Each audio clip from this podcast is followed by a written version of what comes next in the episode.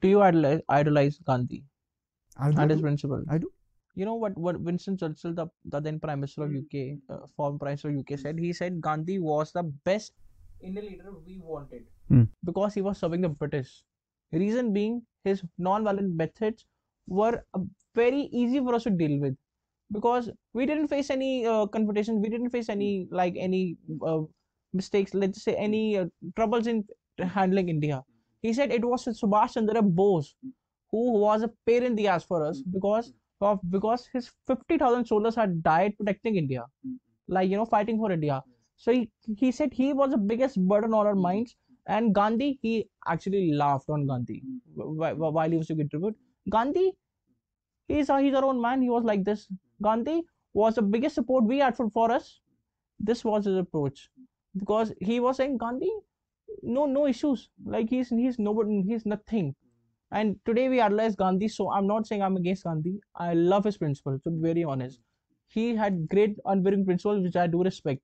But do you think at times in the present practical times of this world, these principles, like I've not seen any country being independent just because of sheer non-violence. It was not Gandhi who, who independent India. It was Chandra Bose. It was Bhagat Singh. They gave up, gave up their lives. Gandhi was like, I cannot do anything. I, I'm I will just be non-violent. The oppressor will just will just oppress you more if you don't say anything. Hmm. I think there has to be a stage where the oppressor can come back to his senses. Once that stage is gone, it is impossible. This is what I believe. What's your thought on this? Firstly, you're quoting a man who himself was such a violent man, Yes, I do. I do know. the Prime Minister.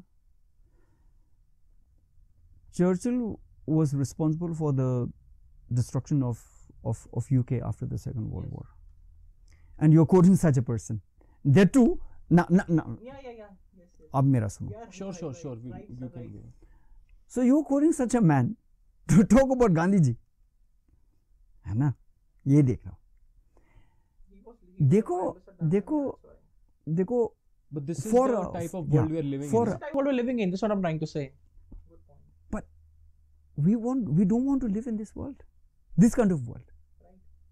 नहीं तो आज Putin है कल कोई और आएगा Exactly. but how do you want to how how much do how much you want to fight that's what i'm saying we need a way out and gandhi was one such possibility and Ga- his holiness the dalai lama is one such policy, such uh, a personality that is giving the world giving the world another alternative every time if there is a churchill there was a gandhi If there is Xi Jinping there is his holiness Dalai Lama.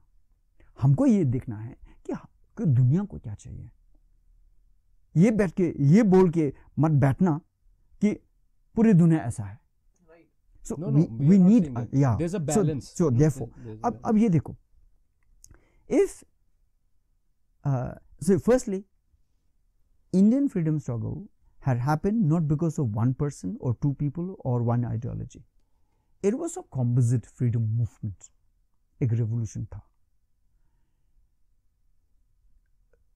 किसी ने अंबेडकर की एक एक ऐसा रास्ता दिया जिससे समुदाय की the the community from within India there was a liberation Subhash Chandra Bose led a different kind of revolution so was Bhagat Singh and then also Gandhi but if we were to be led by only gandhi i mean so that kind of a, it's an extreme to to think of a freedom struggle led by one person you know first. So therefore i'm saying the indian freedom struggle was led by different people and different people also got involved in it. And what we achieved at the end of the day was was this freedom movement that we inherit today. And uh, what how we fought for freedom at the time is what we are seeing uh, today if um, you know uh, Churchill had faced a military backlash uh, looking at what uh, Subhash Chandra Bose uh, had done on him, and if he feared, he had his own reasons to fear. But what I think uh, Gandhiji has achieved was his methods of non-violence has firstly decolonized the mind of the Indian to think that it is not the supremacy of the white people and their culture. It is our culture based on yoga, Ayurveda, and Vedas.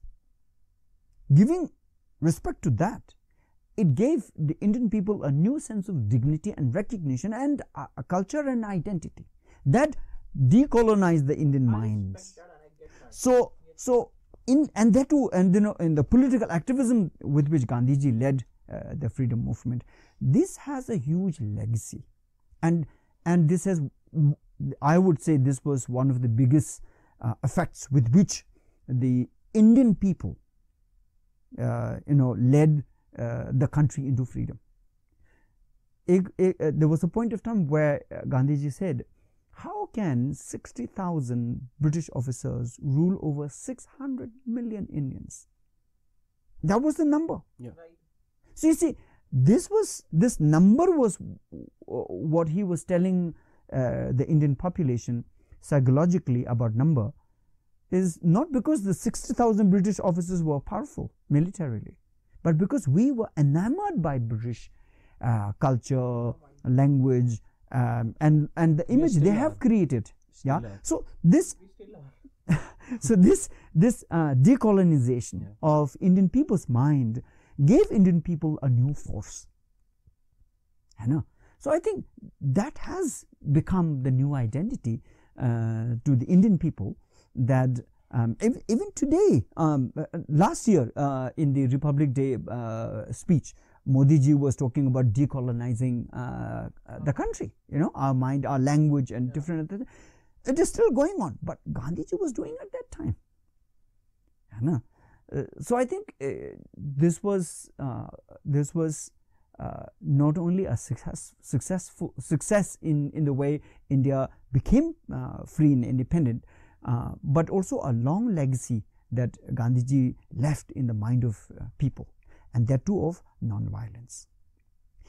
Gandhiji's Gandhiji's uh, you know efforts in in teaching, practicing non-violence is not just feeling non-violent at the um, in our hearts and not wish not just it is not just uh, not wishing harm and hurt to others uh, but how to strategically use it in a freedom movement that i think uh, gandhiji was um, has created an unprecedented example by by by uh, intertwining that in political activism So uh, we'll end this one Yeah. this topic Uh-uh. on this last one last question. Uh.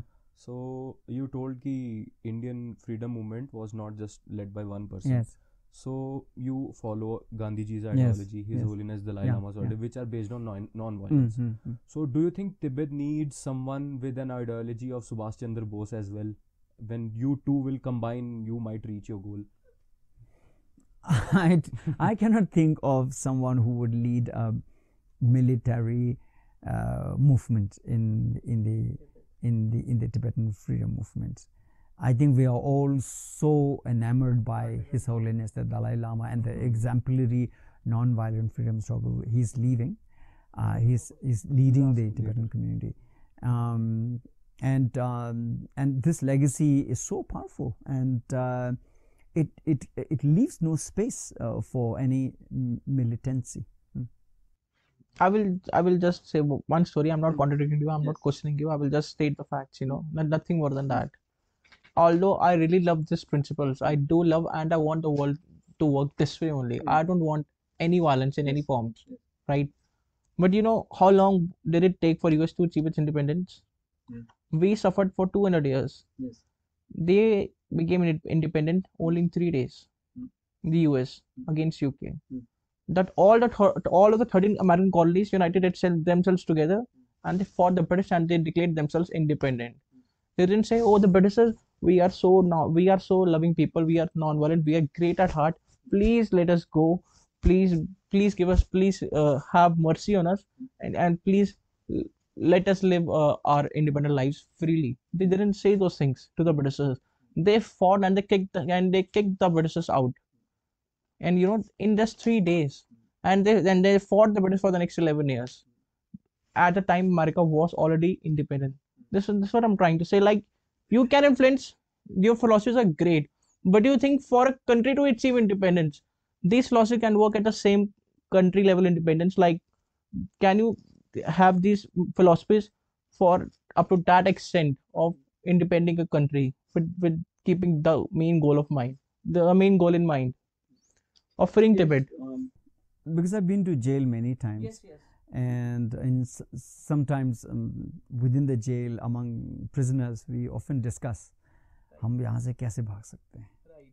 तो कोई बोलते कि हम उसको जे, jailer या किन लोगों को मारते थे हम भाग जाएँगे।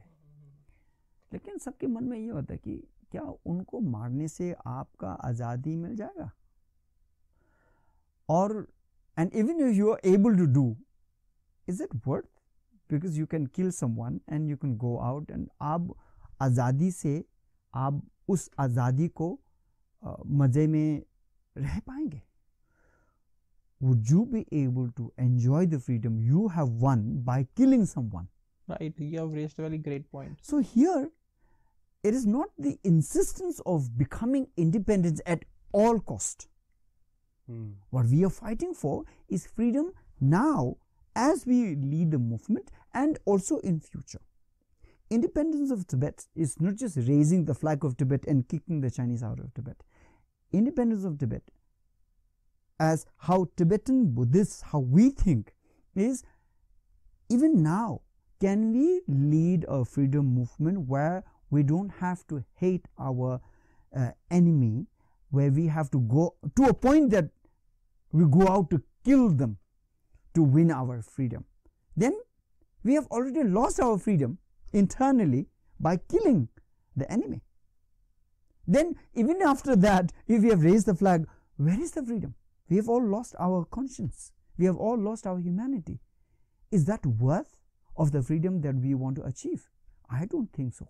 Therefore in the case of tibetan freedom movement in even in the recent 10 15 years 157 tibetans have burnt themselves in self-immolations for the freedom of tibet. They are saying we can give our life but we will not take another's.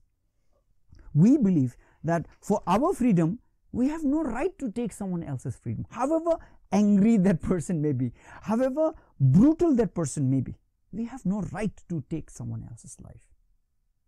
So therefore tibetan freedom movement is becoming an example to the rest of the world that here is a possible freedom movement based on the principles of love and compassion where people are willing to give their life willing to suffer 70 years or maybe even 100 years.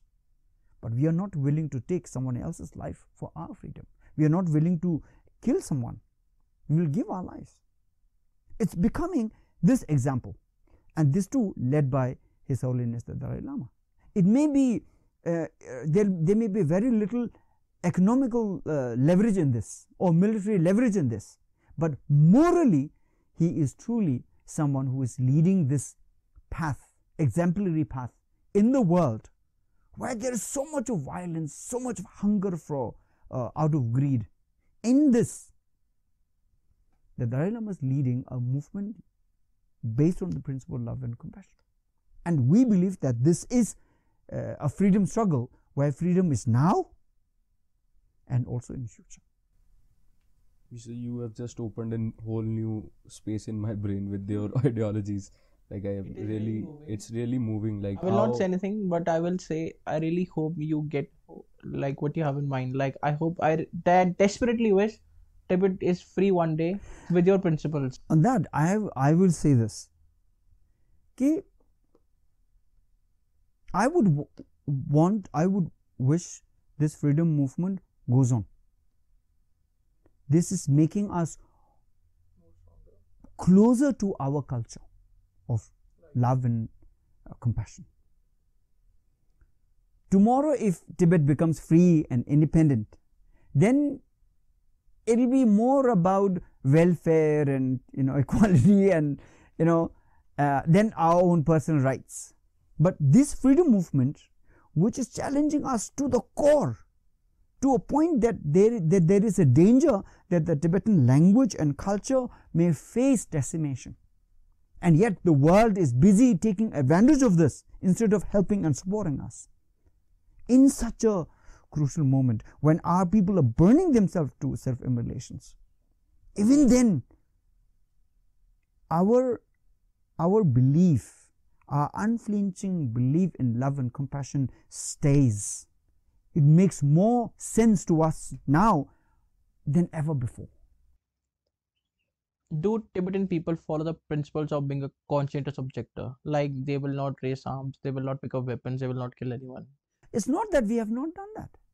There was a point of time in, uh, for example, in 1959, 1960, right up to 1971, when there was uh, the the CIA support to the freedom movement, uh, there was a armed resistance movement, but that was because the Tibetan people had never seen um, the uh, the Chinese invasion. They had never understood what was happen- happening to them. So so um, largely more because we were unorganized, we were not prepared. So uh, many different uh, responses came from the Tibetan community, and that in itself had that kind of effect because that that gave uh, Tibetan freedom movement um, a, a longevity at the time. Otherwise, we could have been crushed. So it played its own role. The the armed resistance movement played its own role. But once we came out of that uh, armed resistance movement, it now makes sense uh, for us uh, today uh, that we lead this kind of non-violent uh, freedom movement. Sir, you have been taken into preventive custody, arrested, and jailed 16 times. Mm. You have s- Mm. said.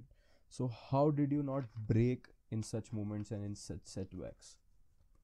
No no मैं बहुत रोया था अच्छा आ, बहुत आ, मारपीट भी खाए थे बहुत फ्रस्ट्रेट भी हुए थे but that that made sense and that gave me more more strength more courage to continue to do this and every time do it uh, in a better way um, uh, so ऐसा नहीं है कि um, I was not broken ऐसा नहीं है कि I felt sad or you know um, How, how- broken How, are you I still? was. How are you still strong? So, uh, uh, see, there was points of time in, in for example, 2008. Uh, in 2008, there was the uh, our mm, march to Tibet, and um, there was a secret way where we were 60 of us trying to sneak into Tibet, just three days before Beijing Olympics, and if we were successful, we should have been able to cross into Tibet border across the uh, Himalayan border from Himachal. And we were to plant ourselves in Tibet three days before the Olympics, and we were to announce it. Uh, but we all got arrested, beaten, taken to jail. 1000 Tibetans were uh, went missing in Beijing Olympics. No, so that's a different case Okay. inside Tibet. Okay. uh, what we what I'm now uh, telling you is how we were attempting to uh, cross into Tibet uh, from the Himalayan uh, region and uh, lodge ourselves inside uh, to protest and risking our lives. At the time I got arrested, I was uh, jailed in Kulu, and it was very frustrating that for almost about two years we were planning to do this protest go into uh, go into Tibet, and um, just one day before the Olympics, I was in jail, and I was not able to forgive myself. Um, um, I sat on a fast, not eating food, not even drinking water. First day, second day, I went on for five days with no food, no water, or so. So usually in this, if you go on for the seventh day, you die. It came to a point where I, you know, it was almost affecting my organs. So uh, doctors, police, they forcibly took me to uh, Mandi district ho- uh, hospital and took me to a corner room and physically fed me uh, this uh, IV glucose Mhm. and I, I went blank. And when I came back to conscience, I realized that half the bottle had already gone into my body. And I was still resisting. I was so harsh on myself. Mm. So you see um, that it is not the Indian police or it's about about or about what the Chinese Chinese uh, were doing in Tibet. It's about how I was doing with myself, uh, my level of uh, resilience, how and how to make sense when you are too emotionally worked up. Yeah, um, so these are these are these are moments that that help me uh, to grow in the movement. Yeah, as an activist. So, how do you think uh, uh, refugees living in India can, you know, get bene- benefits from Indian government? How do you think it w- it will help to improve their lives? Yeah, I think uh, this is a constant dialogue between the Tibetan refugees and the government of India. Uh, the government of India uh, now understands that majority of the Tibetans today are born in India, so they are applicable for Indian citizenship. Hmm. So in a way, the Constitution of India says that anyone who is born on Indian soil before India. 87, you are you are Indian citizen. So so keeping that in mind, and also now that uh, you know um, India officially does not look at China as Hindi chini bhai bhai, and looks at China as more kind of an adversary and also a security threat. So therefore, uh, India may find help uh, from the Tibetan refugees who are in touch with their brethren inside Tibet and already uh, you know tibetan soldiers are already working with the indian army uh, as part of the special frontier force so you know um, government of india without having to declare uh, that they are uh, working with tibetans i think there are certain ways we could um, uh, you know um, we could be in service of india's security because for us india is our home uh, today uh, as refugees so uh, that that is one, um, and two, we should look at Tibet not just as the occupied country. We, India should look at Tibet as a possible future free Tibet. And when Tibet becomes free and independent, we have to look at the entire Himalayan region, from Ladakh to Arunachal, Actually, almost about 4,000 I- kilometers of uh, border, and most Indians have no idea how big Tibet is. Exactly. Yeah. I got surprised when I when I was researching about Tibet. I found to be Tibet to be 2.5 million square kilometers. True. Kham, Amdo, True, U-Tsang. true, I was true. surprised with this big Yeah. it is. the thing is, India's relationship with China started with Hindi Chini Bye Bye. So therefore, India never, uh, you know, uh, told its population about Tibet, especially about the Himalayas. So people in India, their memory about about China starts from 1962. 1962 से पहले हिमालय की पार क्या था किसी को कुछ पता नहीं है Hmm. Indian textbooks don't talk about this. None of the Indian media actually talk about this. So now is time for India to teach India's youth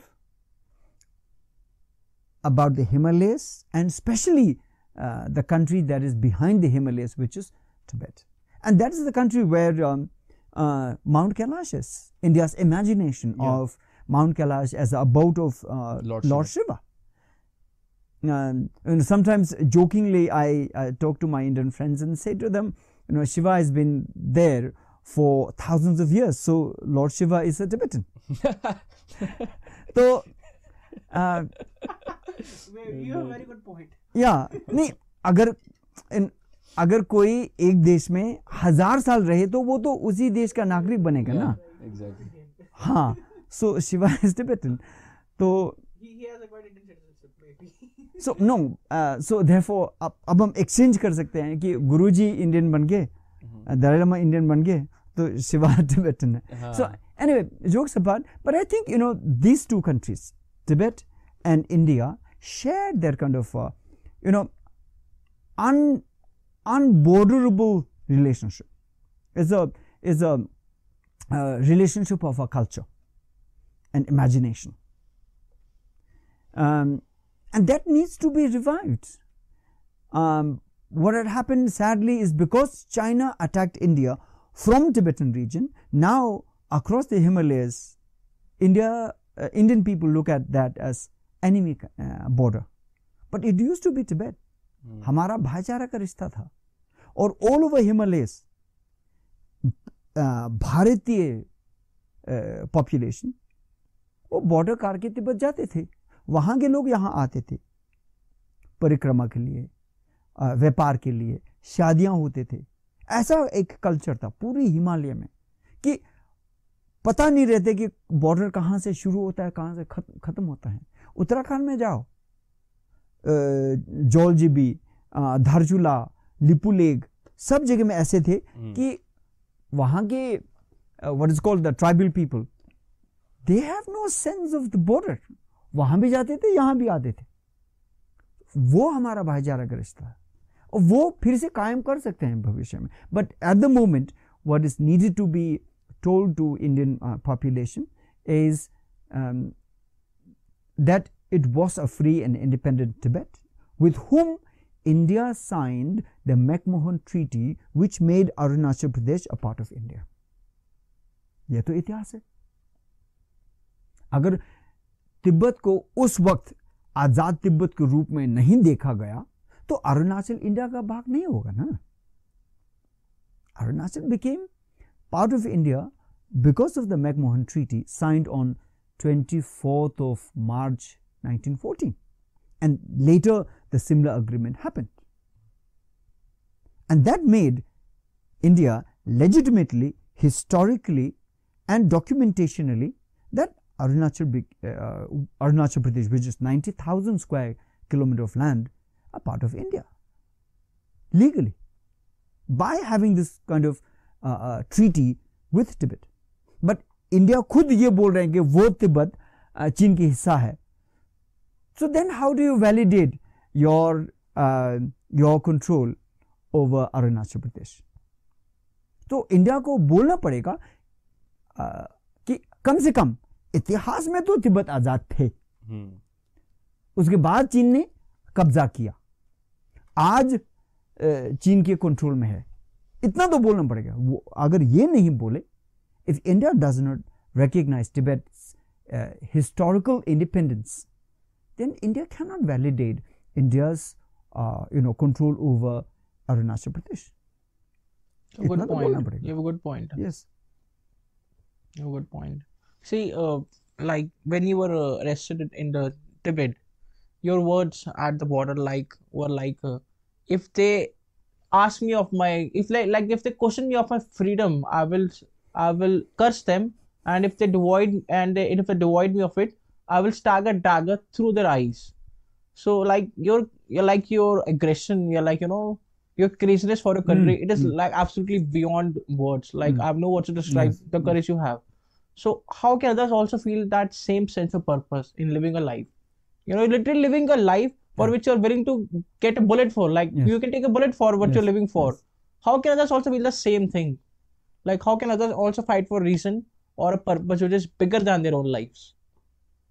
Living with that much fire which you Mm, have. mm. What would you say?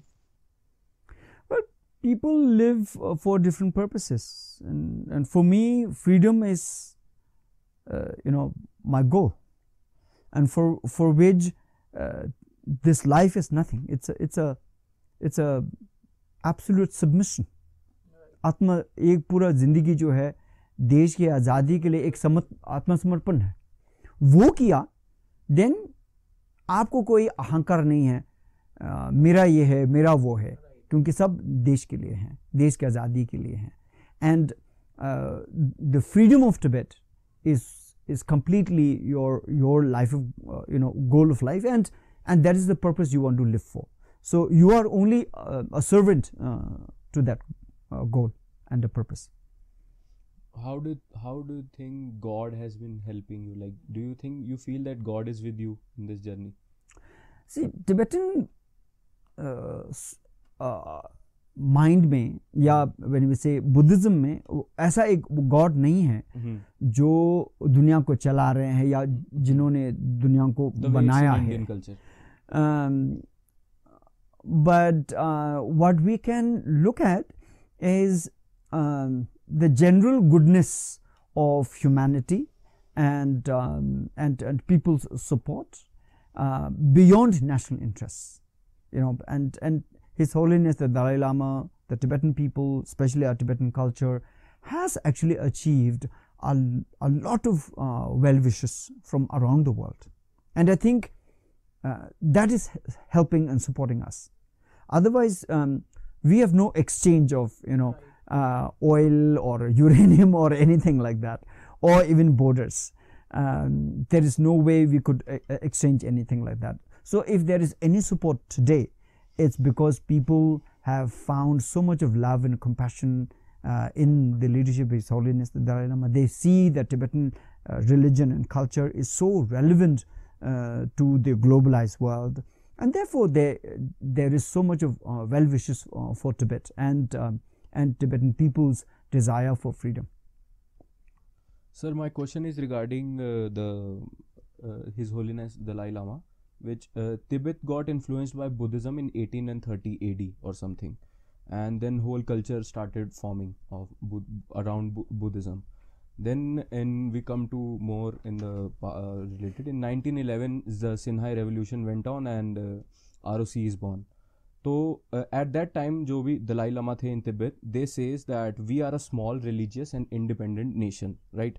उसके बाद 1949 में माओजेदांग की हम्म। Revolution होती है and then PRC is born and everything 1950s आते हैं। Radio में announcement होती है हम्म। और माओजेडोंग हम्म, बोलते हैं कि 1950s का गोल है to liberate Tibet and at that moment the tenth Panchen Lama I just want to explain the audience कि Panchen Lama is according to the hierarchy is the second second under the his holiness तो what their statement is fortunately China has been liberated Hmm.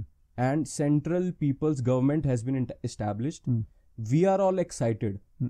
the liberation of tibet is just around the corner on the behalf of the entire tibetan people please accept my supreme respect and support this is a this is their statement उसके ब- एक साल के बाद PRC declare कर देती है full sovereignty over Tibet और they use this statement to to state the facts like this is the your Dalai Lama said so we declare sovereignty उसके बाद I don't know if people know but two of the Panchen Lamas are appointed by the Communist Party of China right correct me if I am wrong if I am anywhere wrong you can correct me okay so one of the Panchen Lama Gyaltsen Norbu yeah. okay so one of the Panchen Lama Gyaltsen Norbu they says Tibetans must be grateful to the CCP Mm. right and then the uh, I read in the website I think of the 14th Dalai Lama statement which says we are not seeking independence but meaningful and peaceful autonomy so my point is how do you think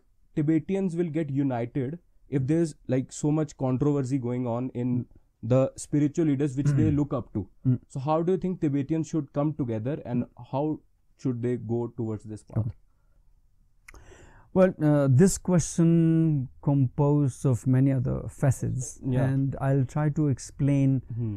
uh, bit by bit. Uh, Yeah. Firstly, when we talk about uh, Panchen Lama, Hmm. uh, His Holiness the Panchen Lama, uh, the 11th Panchen Lama, at the moment is missing. okay The Chinese government disappeared him Hmm. In 1995, and since then we have no idea where he is, what condition. Uh, China has been saying uh, that he's fine and he doesn't want to be disturbed, and you know things like that. But um, ever since 1995, we only have one picture of him when he was six year old. That's all that we know about. Um, and talking about uh, Gyaltsen Norbu, uh, this is the little boy who was installed by the Chinese government as Panchen Lama. Hmm.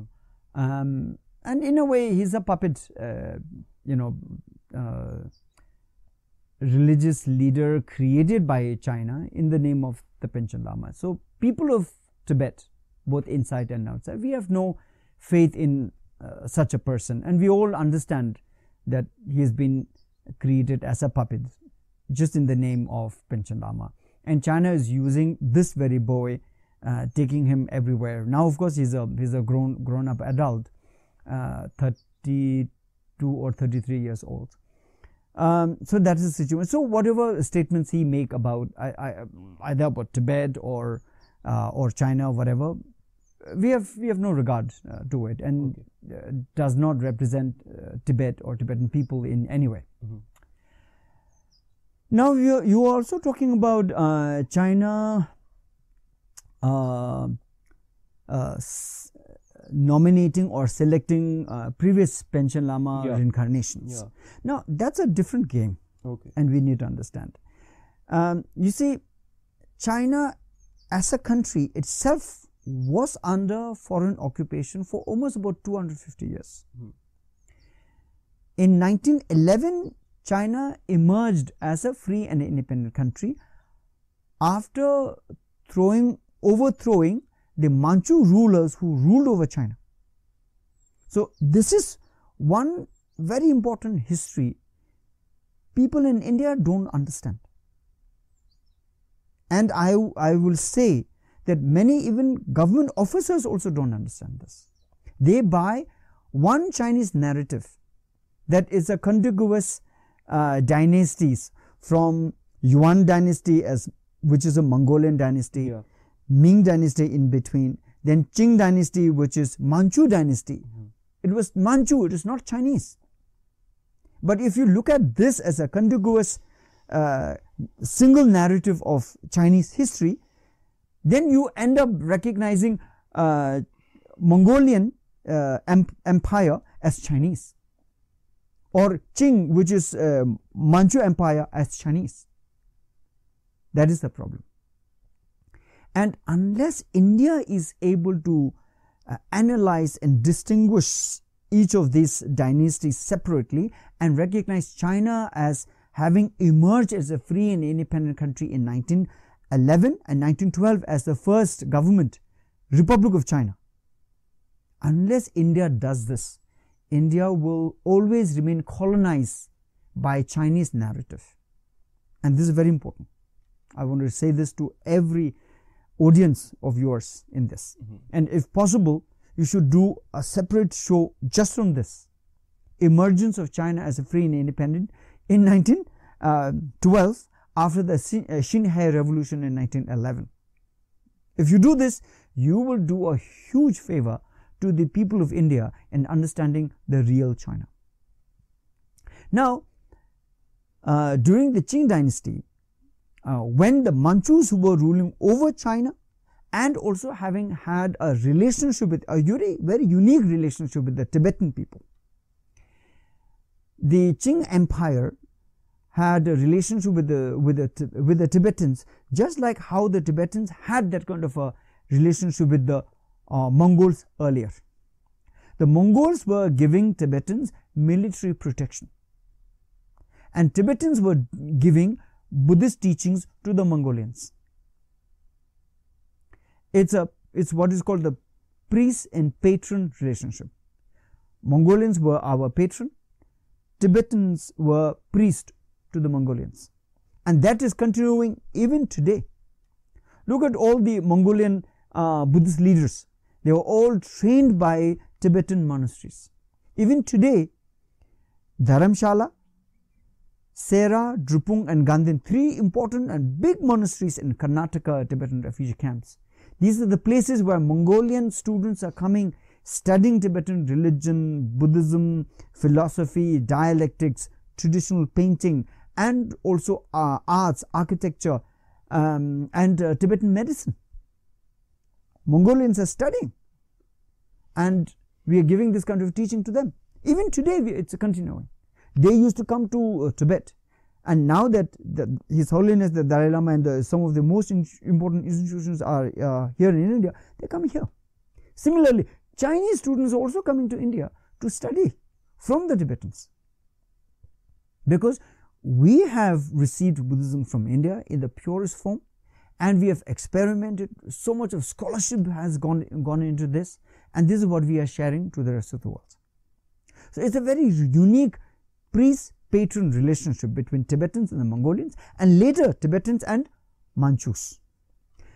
That was the time uh, when, with the Mongolians, the for example, the fourth Dalai Lama was a Mongolian,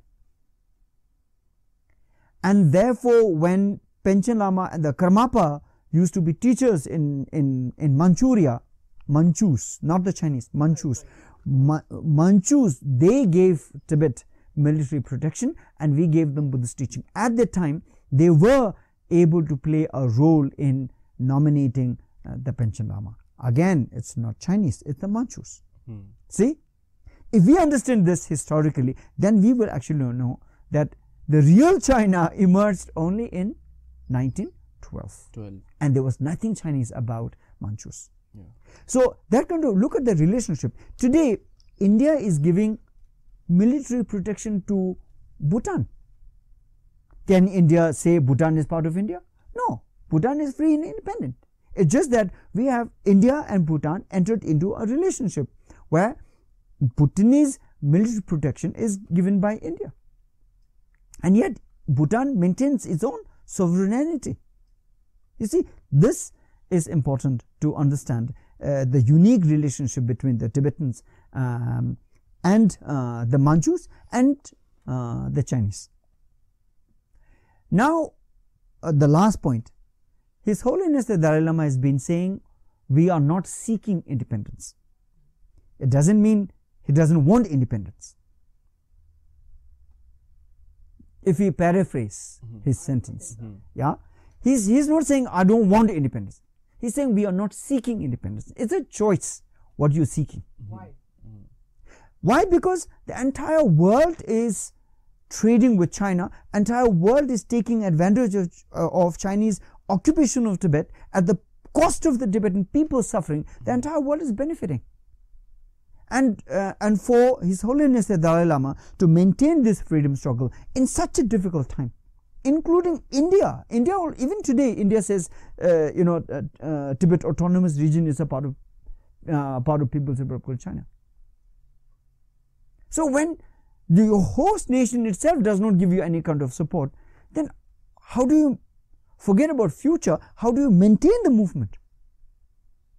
Therefore, my view is the reason why His Holiness the Dalai Lama said we are not seeking uh, independence and what we want is genuine autonomy within People's Republic of China is a way to is a tactical uh, way to survive Hmm. in such a diplomatic uh, politics that is going on around the world. In such a tight situation, the least we could get is um, like how uh, uh, President Obama or even George Bush, who used to say uh, that China must speak to the Dalai Lama, he is not seeking independence. Hmm. Even in Indian Parliament, there was one point uh, where the Indian Parl- m- m- member of Parliament said that the Tibetans are not seeking independence because if Tibetans sought independence, then India could be put under pressure by China to shut down the exiled government. So, in order to survive, we stopped uh, calling uh, the mm, the Tibetan uh, government in exile as as government or in exile. We started to say Central Tibetan Administration. This is to remain congruent with the government of India's one China policy. In order to survive. Hmm. See, Dekho, when you undergoing a difficult time, you have to manage things. It does not, and still not giving up on the idea of independence. And this is again my take.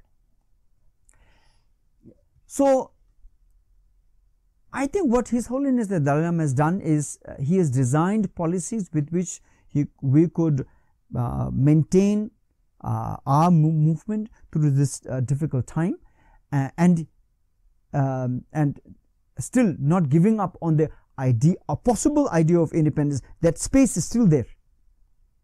And His Holiness has always said the final decision will be made by Tibetan people. He's been leading the movement for the past 70 years. And after him, or even uh, uh, la- later period of, of His Holiness, there may be times where China will change from within themselves. China's relationship with the international community, which is already undergoing change. There may be possibilities where there is window for op- of opportunity for us to seek independence.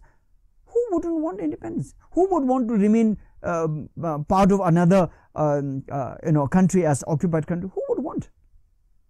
किसको अ, गु- गुलाम हमेशा अ, पसंद रहेगा नहीं और जिस तरीके से हम हम जो मूवमेंट चला रहे हैं इट्स नॉट दैट हम हमको गुलाम पसंद है नहीं एक मजबूरी है to survive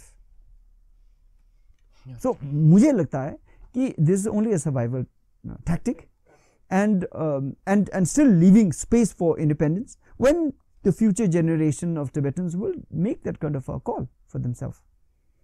And I'm someone who had always spoken for the independence of Tibet. mm Mhm. Yeah. Yes. Sir, we were talking about how China was, uh, China is trying to, you know, ethnic cleansing. They, they Yes. use this Yes. word.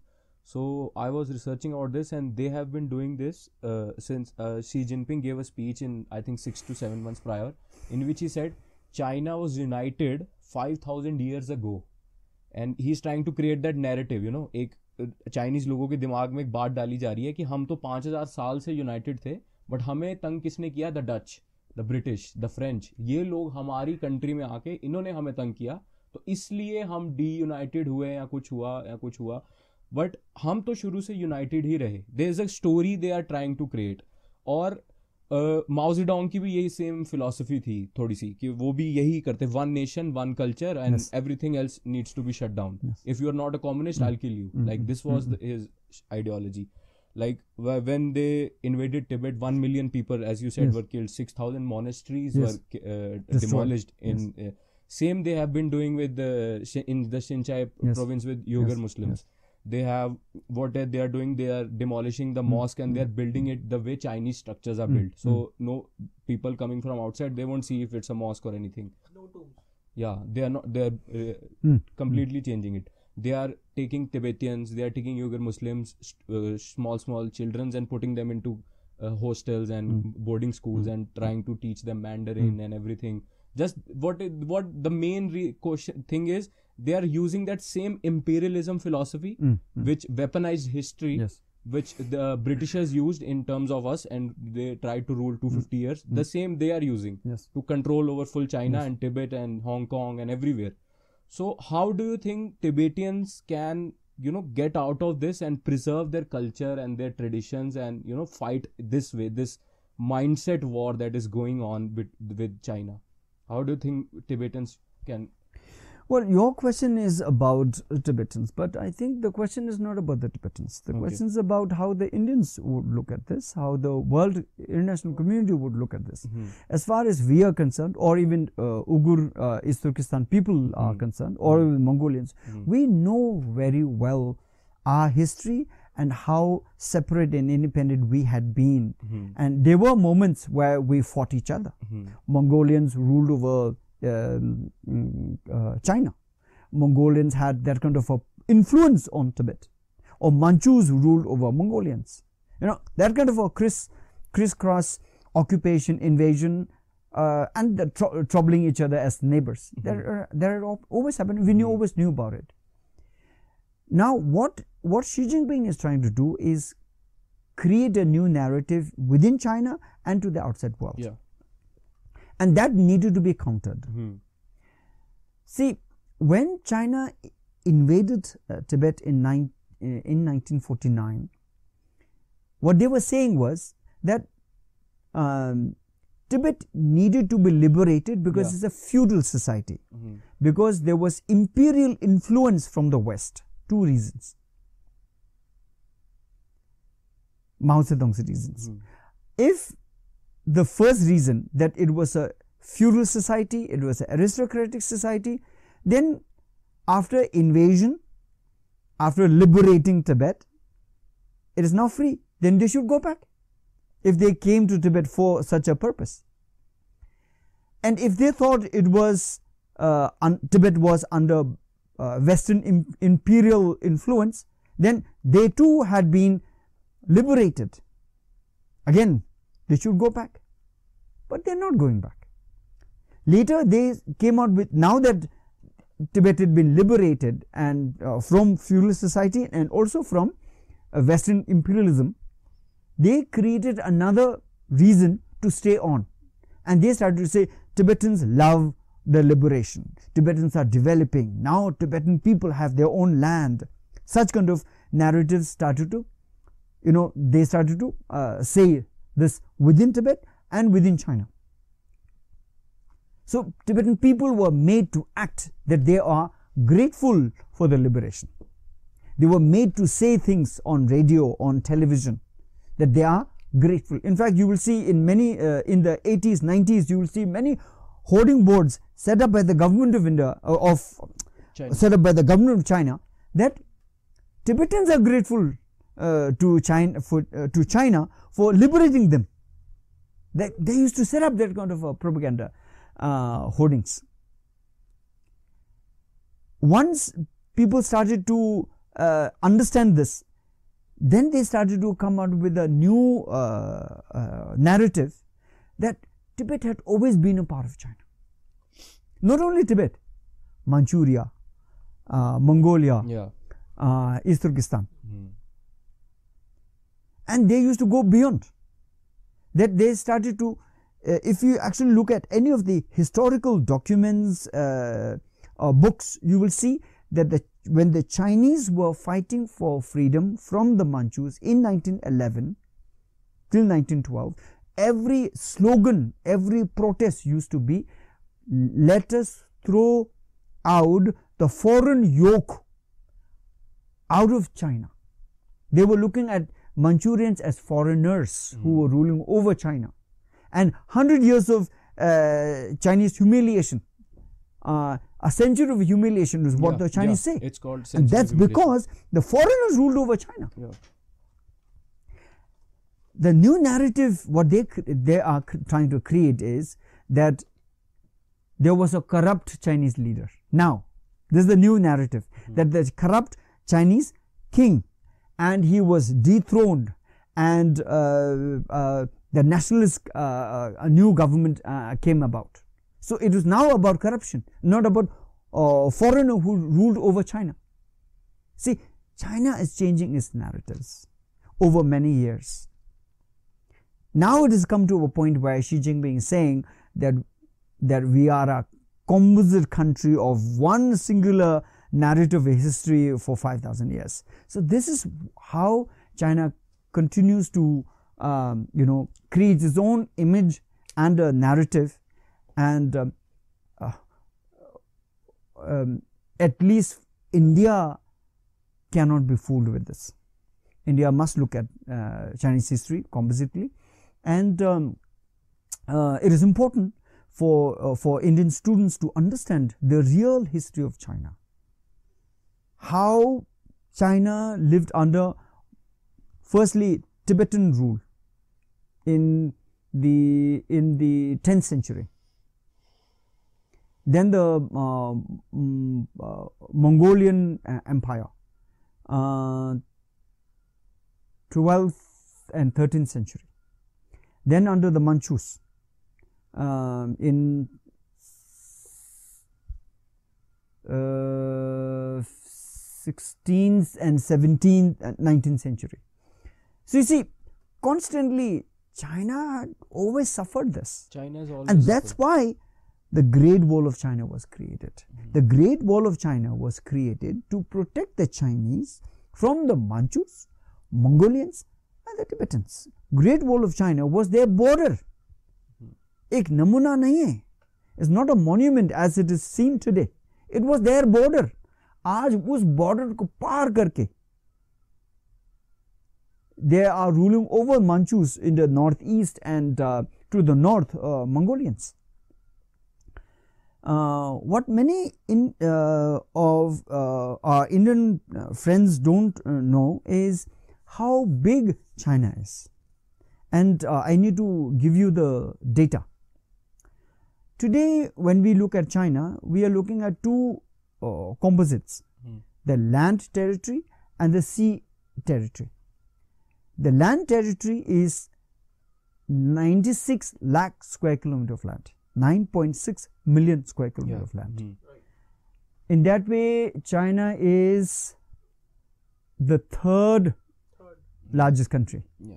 No, not third, fourth. First is Russia, second is Canada, then United States, and then uh, China. China. So China is the fourth largest country. 9.6 million square kilometer of land. Out of that 9.6 million square kilometer of land, we will now go by data. Uh, China has occupied Tibet, East Turkestan, southern Mongolia in 1949. China invaded Tibet and, uh, uh, and all these countries, but consolidating China's control over Tibet took 10 years. And Tibet is 2.5 million square kilometer of land. If you actually imagine the map of uh, India from Ladakh, from Karakoram region, all across the Himalayas down to Ladakh, Himachal, Uttarakhand, Nepal, uh, Sikkim, Bhutan, Arunachal, right down to Burma border, on the entire other side is Tibet. Most Indians have no idea of this. So it is important to know that Tibet is 2.5 million square kilometer of land. Two thirds of size of India. And yet the population is very small because it's a cold million. desert. Yeah. It's a cold like like how it's a it's a hot desert in Australia uh, or a cold desert in Greenland. Mhm. Tibet is a cold desert. Mhm. It's a windswept. Nine months of winter, 4,000 meters above sea level. And much of Tibetan plateau, there is not a blade of grass that grows there, like how Nehru said. Mhm. And there are no trees there.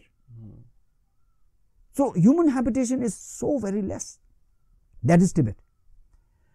And then comes uh, East Turkestan, which is which China says it's uh, Xinjiang, uh, where the Uyghur people live. It's 1.8 million square kilometer of land, 18 lakh square kilometer of land. Much much of it is uh, is desert, real desert. Taklamakan desert is there. Mhm.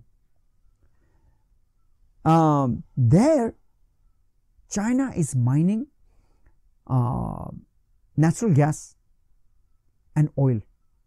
From Urumqi right up to uh, Shanghai, there is a direct pipeline, and this is how they are. Uh, they have not only colonized, they are uh, mining, and they are killing uh, the Uyghur Muslim people there. They have uh, banned uh, the Uyghur Muslim people to uh, for men to keep beard, women to wear burqa, all sorts of things happening there that there's no media proper media report. Tourism also not allowed there. So therefore, the reports have come that one million Uyghur people are kept in concentration camps. This is East Turkestan, 1.8 million square kilometer of land. Then to the east is uh, um, uh, southern Mongolia.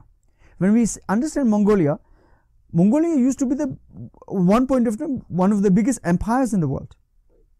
Then after Second World War, um, what is called the Outer Mongolia is free and independent. Even today, it's free and independent. As a democracy.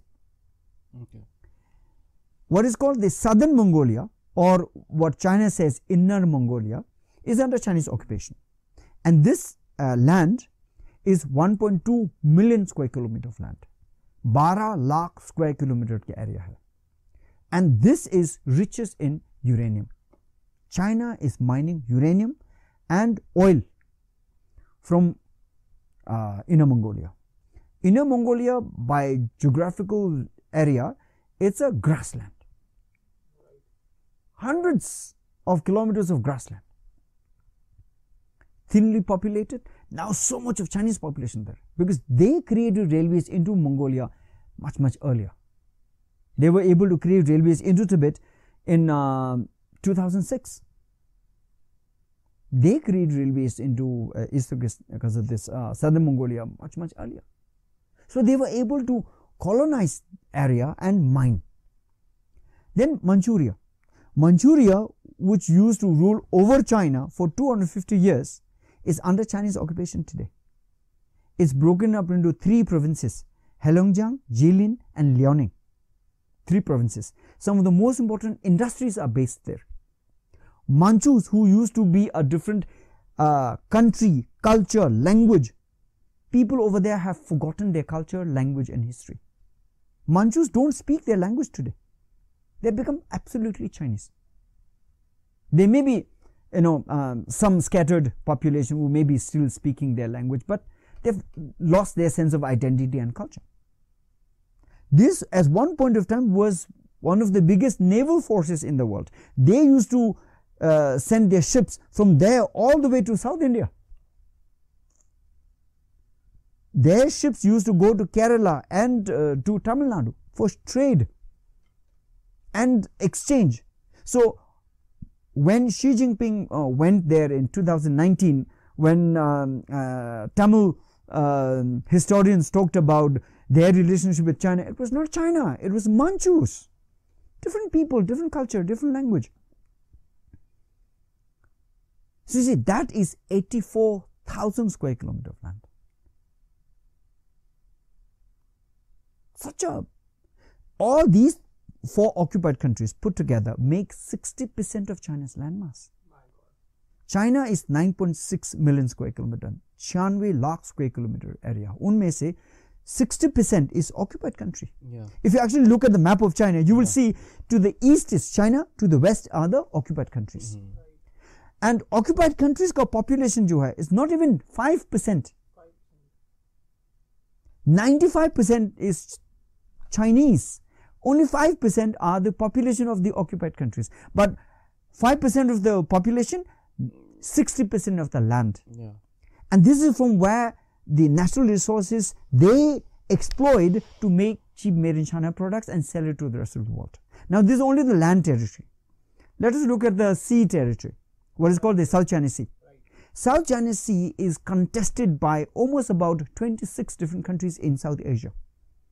Everybody is saying, ye hamara hai, ye hamara hai. But China has bullyingly ruled over that. And a couple of years ago, there was a case made at the International Court of Justice. China lost the case, and yet China, as a bully, still ruling over 9 million square kilometer of sea area. And there, they have not only created artificial uh, ports, artificial islands where they have created uh, airstrips for their fighter jets. These countries, Philippines, uh, Malaysia, Indonesia, uh, Taiwan, Vietnam, Cambodia, Laos, they are not able to fight China. Japan, Singapore Islands, so much of problems. So all this is happening because most of the countries they wanted to not be confrontational with China in order to maintain their trade. And that appeasement policy has created China into the monster China is today. Right. Do you think the Uyghurs, the Taiwanese people, the Hong Kong, the, the people of Hong Kong, and the Tibetans, if they collectively come together and fight the and uh, and fight the Chinese, do you think it is possible for them to collectively act as a group and then fight against China? So at the moment, yeah, at, see, at the moment we have created an uh, an alliance, alliance of the China occupied countries and China threatened countries. So activists uh, from the outside. So we have activists from East Turkestan Uyghur people, uh, Southern Mongolia, uh, Chinese democracy activists, uh, and Hong Kong activists, Taiwanese activists. We come together, we do a joint protest in Paris and Toronto, Brussels, uh, Berlin, uh, London, uh, New York, uh, DC, Taiwan, Tokyo, and many of these places. We come together and protest. Uh, but these are more s- just symbolic protests than anything concrete or a larger movement. But that is needed. And if any country, whether it's United States or European Union countries or India or any of those countries, if they truly look at China as a threat, this is a possible platform to work from. Because uh, we are threatened by uh, China. Our very survival as a country and people, we are, we are threatened by China. And if United States and many of those countries also look at China in similar ways, it's time to work together. If you are locked up in a room with Xi Jinping, what will you say to him? I think there's. I mean, firstly, it's it, um, it's just a hypothetical situation. Do you But, think? Do you uh, think he can, he can be influenced by your talks? This is what I mean I to don't say. think so. I don't think so. You know, uh, he, um, Xi Jinping, uh, we are, we are, our, our lives are so very different, and um, a a person like him, uh, you know, it it would be even condescending to say that I would want to talk to him or change him or anything like that. Yeah. Like the, there is a very famous quote of Martin Luther King. He says, "Injustice anywhere is a threat to justice everywhere." Yeah. So, what's your take on this? It's true, um, especially now when it's a globalized world, uh, when every problem is everybody else's problem. Agar, you know, uh, Kim Jong Un is doing something funny there, uh, it will affect India, India's trade or politics. Um, if if something happens in Galwan Valley, then um, countries around Asia, around the world are affected.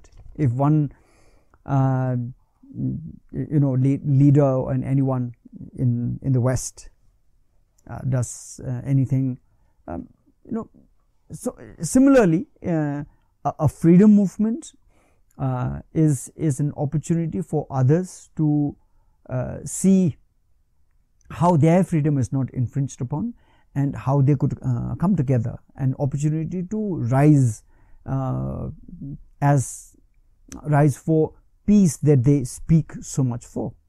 Um, but what is happening now is that around the world people keep talking about peace, but when they act, they just do reverse only for power and money.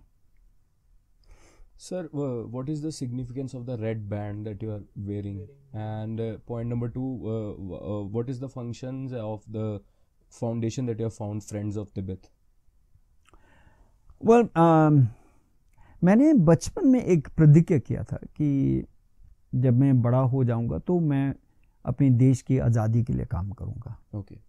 और अपने देश के आज़ादी की काम से सिवा दूसरा कुछ नहीं करूँगा उसी पे मैं पूरा ध्यान दूंगा so this is a pledge I made when I was in school I was in fifth standard I must been 10 or 11 years old so i understood that my life is for the freedom of my country and for that i need to educate myself i need to empower myself my uh, sense of critical analysis, my sense of reading, my sense of building relationship with people, my education, my understanding of global politics, um, and my speaking and reading uh, power. Uh, so, throughout my schooling, uh, I was constantly empowering myself to make myself worthy for the cause I have uh, taken the pledge for. Um, so I had always wanted to uh, be a writer to speak and write uh, for Tibet, but after graduation, my under my that whole idea changed. So I wanted to go to Tibet and fight and die. And when that did not work, when I was thrown out of Tibet, I settled for the second option, which was to work from exile for the freedom of Tibet. And uh, then, of course, the work is very different. If I were in Tibet, it would be confrontational, it would be there and immediate results. But working from exile, you are working for Tibet from this distance, and then the language and action are more symbolic and, and communication in nature, uh, advertising in nature. So I turned myself into an advertisement to represent Tibet, to represent Tibet freedom. So start to wear this band to say, I, I am committed for the freedom of Tibet. So initially, people didn't understand. They were thinking it's just um, a style statement or, yeah, yeah. you know, something like that. But I continue to wear, uh, I've been wearing it since 2002. Abhi 20 ho gaya. Mm, it has now come to a point that, uh, at least from within the Tibetan community, when they look at me, they immediately say Phörangzeng, which means Tibet ki azadi, Tibet's freedom.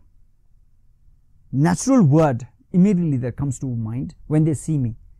So I think in 20 years, it's I've been successful in making myself a symbol of Tibet's independence. When even when- when I go to school, Tibetan schools, हर बच्चे बोलेंगे looking at me, they may not know my name, but they'll say Phyorangze, Tibet's independence. In that way, I'm I'm successful in a small way, um, because I wanted to be that symbol, um, and with this, it becomes a constant reminder. But at the same time, work for independence of Tibet every day. So my promise is, uh, wearing this band, is until Tibet regains independence, I will work every single day and never stop. And once Tibet becomes free and independent, I'll take this band off and then become a subject or citizen of uh, free Tibet. So this is the promise I've taken, and and I'm working every day. This is the same reason why you never got married, maybe? Or are you married? No, I I wanted to keep this focus, Mhm. undivided focus on my work. So um, so therefore I've kept myself away from uh, wealth building, career building, uh, or power or family. Um, I've kept myself away from all those. So I live very simply, uh, down to just two pairs of clothes. I have uh, two shirts like this. I have two jeans like this. I wear them in turns. So you see, when your needs are very small and simple, Focus then then you can maintain that focus and your energy, your whatever little money you have, it can go into the struggle. Um, and and and and in order to uh, feed myself, um, I um, I'm I've been selling my writings. Um, of course, my writing is not just to make money. My writing is is a genuine expression of how the Tibetans are undergoing. But uh, by publishing books and selling them, uh, you know, 50 rupees a copy of my book, uh, that uh, gets me some money with which I can pay for my food, my travel, my room rent, uh, electricity bill, and all, all of that. So it's a small, simplified uh, life. And I believe that simple and simplified, minimal life mm, is a great source of joy. You know, the more you have, the more you would want, and the more unhappy you end up uh, becoming. I've seen many of my friends in that in that circle, in that circle. Uh, so in that way, I've been successful up until now in in in maintaining a very simple, minimalist life, with which I can dedicate my my time, my energy, whatever I know, my skills uh, for my work. Uh, so I've been doing this. Yeah. So, sir, we have a ritual in our podcast. Uh, we what we do is what whoever we po- uh, do the podcast with, we end the podcast with asking a question that the previous podcaster gave. अच्छा सो हमने last podcast किया था joint commissioner mister Taseem Lal ji के साथ तो उन्होंने एक question लिख के दिया जो आपसे हम पूछेंगे उस अच्छा। क्वेश्चन था कि how do you love people Like, how do you make love to people? Like, affect your feelings? I'm not saying like uh, in, in a Yeah, ba- ba- know. bad sort of way. So yeah you know for me um, i'm someone who is very easy to make friends with um, i immediately uh, quite quickly i trust people and um, unless it may be a very different kind of a situation and a context i very quickly make uh, friends with uh, people and uh, i would like to believe in what people say and how they present themselves. Um, at least from my side, um, I'm I'm very pure and clean um, in that way. So my intentions in because I see that every individual has so much of skill, uh, so much of in, things to learn f- uh, from different people, and um, it's always a joy to uh, find people who do things very differently. Um, and I love when I am challenged spiritually, uh, physically, intellectually, when I'm challenged, I find great joy in this because I see that there is something not enough. There is something more to do. Uh, you know, when I find someone who is, I'm, I'm, I'm not good in mathematics or accountancy, but when I find someone who's extremely intelligent in those, uh, I like to ask more questions uh, about maybe uh, uh, economics or science, uh, technology, IT is something I don't understand at all. But when I see someone, I always have so many questions to ask, trying to understand what is the uh, psychology of of the language of the machines. I like to understand, and this helps me for my own growth. So I make friends quite uh, easily, and um, and I like to believe, uh, and this is how I love people. Yeah. Yeah. So thank you so much, sir, for this great podcast we Yeah. have. I love the to have a chat with you. Yeah.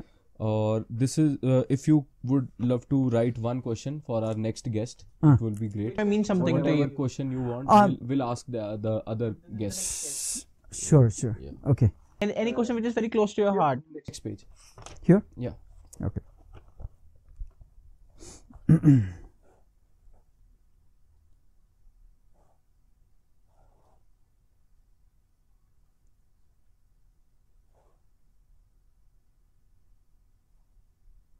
Just sign below. Ha. Yeah.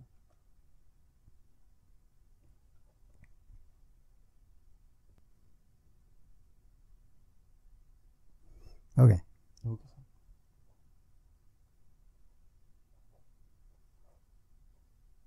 आज चार तारीख चार तारीख है Yes.